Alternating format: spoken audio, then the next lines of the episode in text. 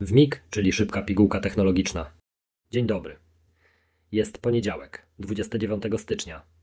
Imieniny obchodzą Aniela, Bolesława, Bona, Konstancjusz, Maur, Papiarz, Sabrina, Waleriusz, Zdzisław i Żelisław.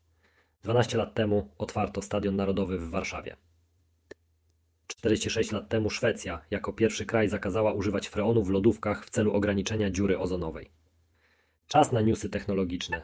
Meta wprowadza nowe narzędzie oparte na uczeniu maszynowym, które ma na celu zablokowanie wysyłania nagich zdjęć, szczególnie wśród nastolatków.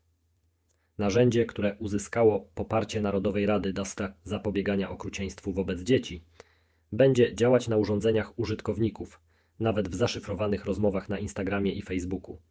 Jest to odpowiedź na wzrost przestępstw seksualnych dotyczących osób poniżej 18 roku życia oraz na obawy związane z materiałami wykorzystującymi dzieci w kontekście szyfrowanych usług przesyłania wiadomości.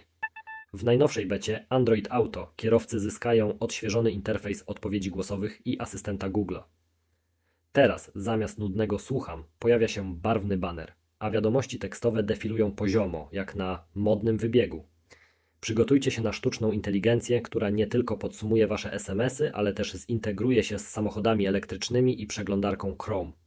A w tle technologiczne ploteczki o projekcie IDX i nowym Galaxy. To wszystko w wersji beta o numerze 1.1.12. Czyżby Android Auto chciało zostać gwiazdą szos i autostrad? W najnowszej aktualizacji iOS wersji 17.4 Apple wprowadza Siri Summarization – to tak, jakby Siri poszła na kurs u ChatGPT, aby nauczyć się streszczać, ale bez plotek przy kawie. W laboratoriach Apple'a testowane są modele sztucznej inteligencji Ajax i Flante 5, a zespół sztucznej inteligencji już ostrzy sobie zęby na integrację AI w nadchodzącym iOS 18. Mark Gurman z Bloomberga donosi, że przyszłość to Siri, która nie tylko odpowie na pytanie, ale i podsumuje ostatni odcinek ulubionego serialu. Czyżby Siri miała zostać nowym królem streszczeń? Północna Korea, mimo sankcji ograniczających dostęp do sprzętu, nie próżnuje w dziedzinie sztucznej inteligencji. Hugh Kim z Centrum Studiów nad Nieproliferacją Jamesa Martina alarmuje.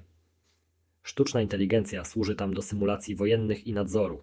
Co więcej, agencje takie jak Południowo-Koreańska Służba Wywiadu Państwowego odnotowują dziennie 1 620 tysięcy prób ataków hakerskich, z czego aż 80% ma związek z północnym sąsiadem.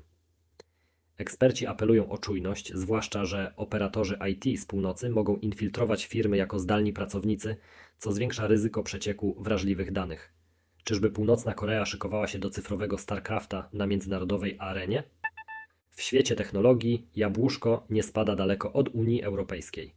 Apple pod czujnym okiem Phila Schillera szykuje się do zgodności z aktem o rynkach cyfrowych, ale nie bez szczypty soli wprowadzają opłatę za korzystanie z technologii podstawowych dla deweloperów, a także nowe opcje jak zewnętrzny link do płatności i App Store Connect.